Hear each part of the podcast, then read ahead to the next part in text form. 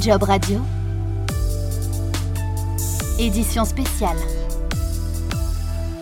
Nouveau rendez-vous de l'édition spéciale. Merci de votre fidélité à Job Radio. Vous pouvez retrouver ce podcast dans son intégralité sur jobradio.fr ou en téléchargeant notre appli Job Radio, disponible également sur l'ensemble des plateformes de diffusion de podcasts. Au moment où nous enregistrons ce programme, en France, on a comptabilisé en l'espace de 24 heures plus de 6500 nouvelles contaminations au Covid-19 et déploré 38 nouveaux décès. Alors je sais bien que ces chiffres sont euh, particulièrement anxiogènes, surtout quand certains les égrènent au quotidien. Euh, pour autant, force est de constater que le coronavirus est toujours bel et bien là, qu'il continue de circuler même activement et que pour vivre avec, eh bien, il faut s'adapter. Euh, c'est ce qu'on a demandé également aux entreprises de s'adapter. Résilience et agilité depuis le mois de mars dernier avec le confinement, le déconfinement et maintenant la rentrée après la pause estivale. Bonjour Arnaud Gilberto. Bonjour Jean-Baptiste. Alors, vous êtes le fondateur d'IDOCO, cabinet de conseil, de coaching et formation management et ressources humaines. C'est bien Tout ça à fait.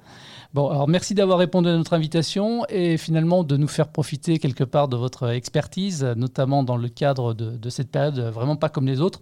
Sur votre site internet, euh, j'ai vu que votre mission, entre autres, était de contribuer à créer un monde du travail épanouissant et porteur de sens.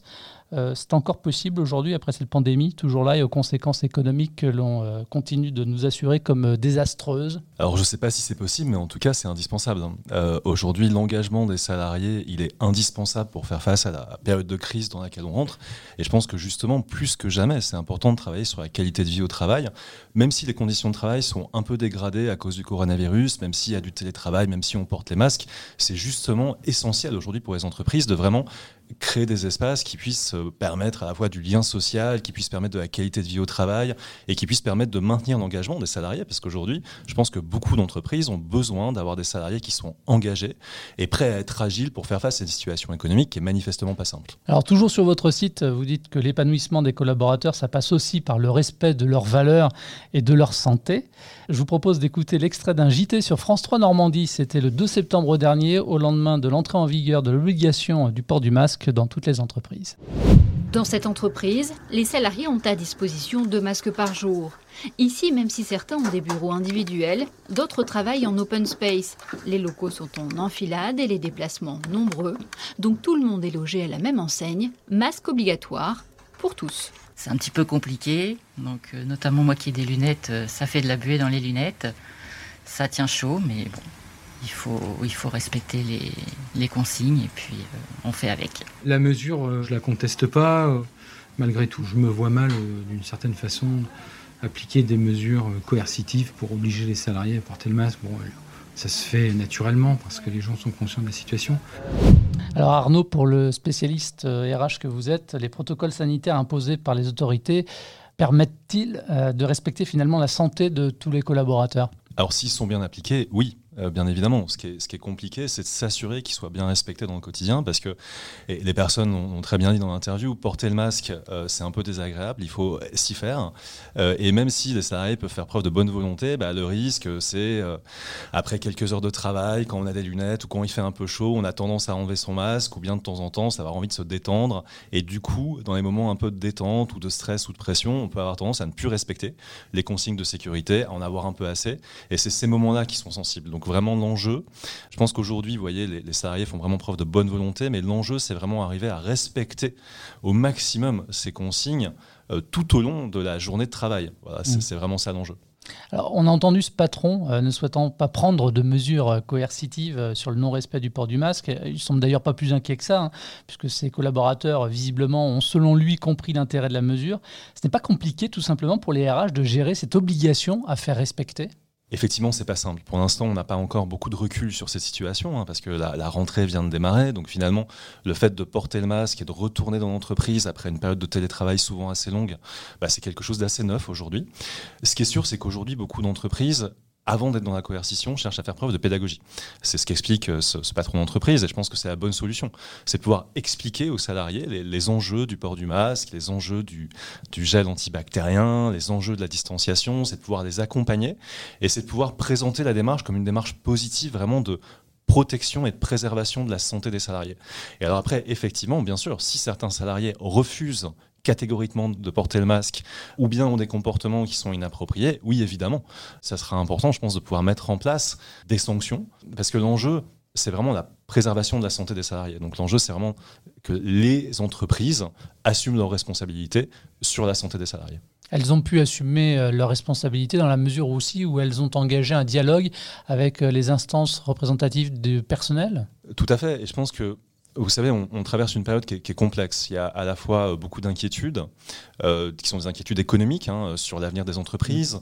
On voit aussi beaucoup de salariés qui ont des inquiétudes personnelles pour leurs proches, dont certains ont pu être atteints par le Covid.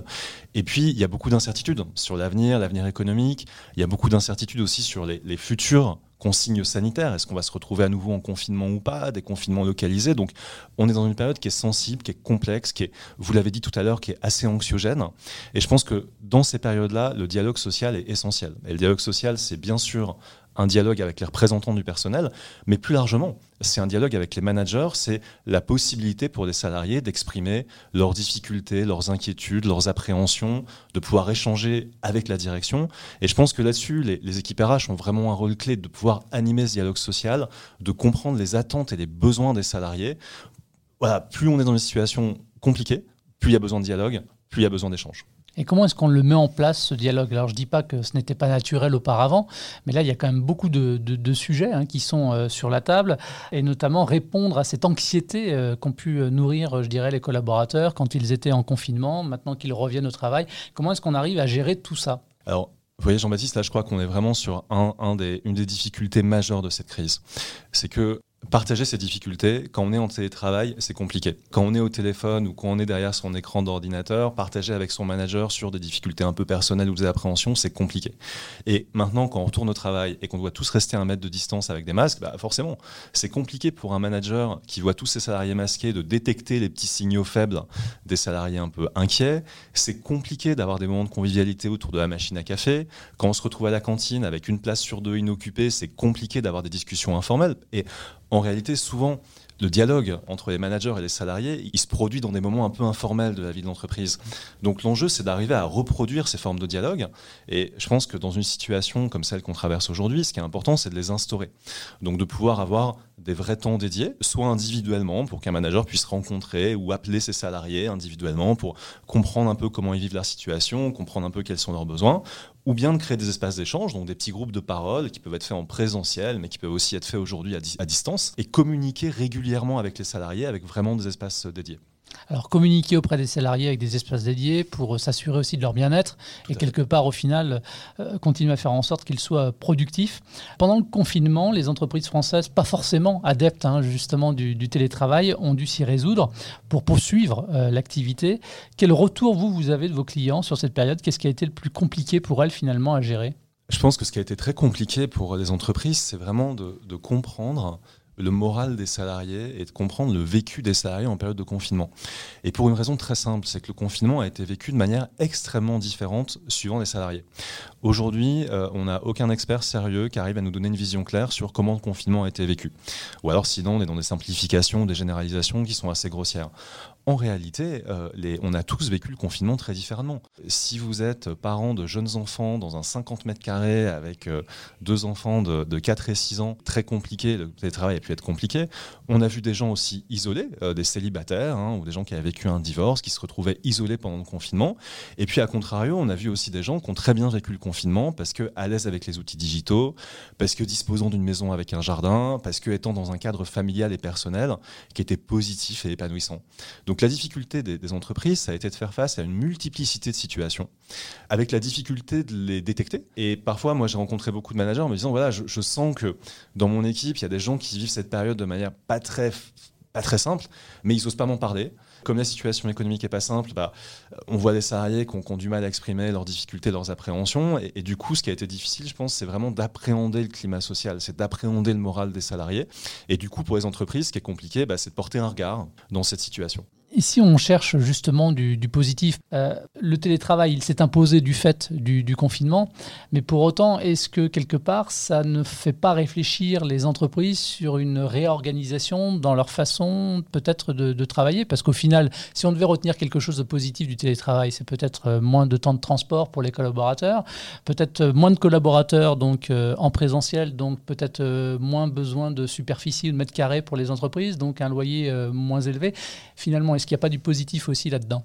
Alors, je crois qu'il y a beaucoup de positifs. Je crois qu'il y, a surtout euh, une réflexion de fond aujourd'hui qui s'engage dans beaucoup d'entreprises sur euh, la transformation de leur modèle, de leur modèle de management alors effectivement, moi je connais euh, dans plusieurs entreprises des, directeurs généraux qui étaient vraiment euh, à l'origine un peu opposés au télétravail, et puis qui se sont rendus compte que finalement le télétravail, ça se passait bien, que les salariés restaient engagés, qu'ils restaient motivés, et, finalement cette période, c'est dans plein d'entreprises plutôt bien passée, avec pas mal d'engagement, pas mal d'énergie des collaborateurs, donc il y a beaucoup de choses très positives dans le télétravail. Puis au-delà de ça, je pense qu'il y, a une réflexion de fond un peu qui s'engage aujourd'hui au sein de beaucoup d'entreprises, déjà pour accélérer la digitalisation, s'appuyer sur des outils digitaux. Il y a beaucoup d'entreprises qui sont aussi en train de réfléchir à leur stratégie pour faire face à la crise économique, en essayant de se recentrer sur certains secteurs d'activité. Et puis je pense qu'aussi les entreprises, beaucoup d'entreprises ont, ont pris conscience de l'enjeu d'avoir des managers impliqués, proches de leurs équipes, d'avoir des équipes RH compétentes, impliquées, proches des salariés. Et je pense que le facteur humain a été perçu comme décisif. En réalité,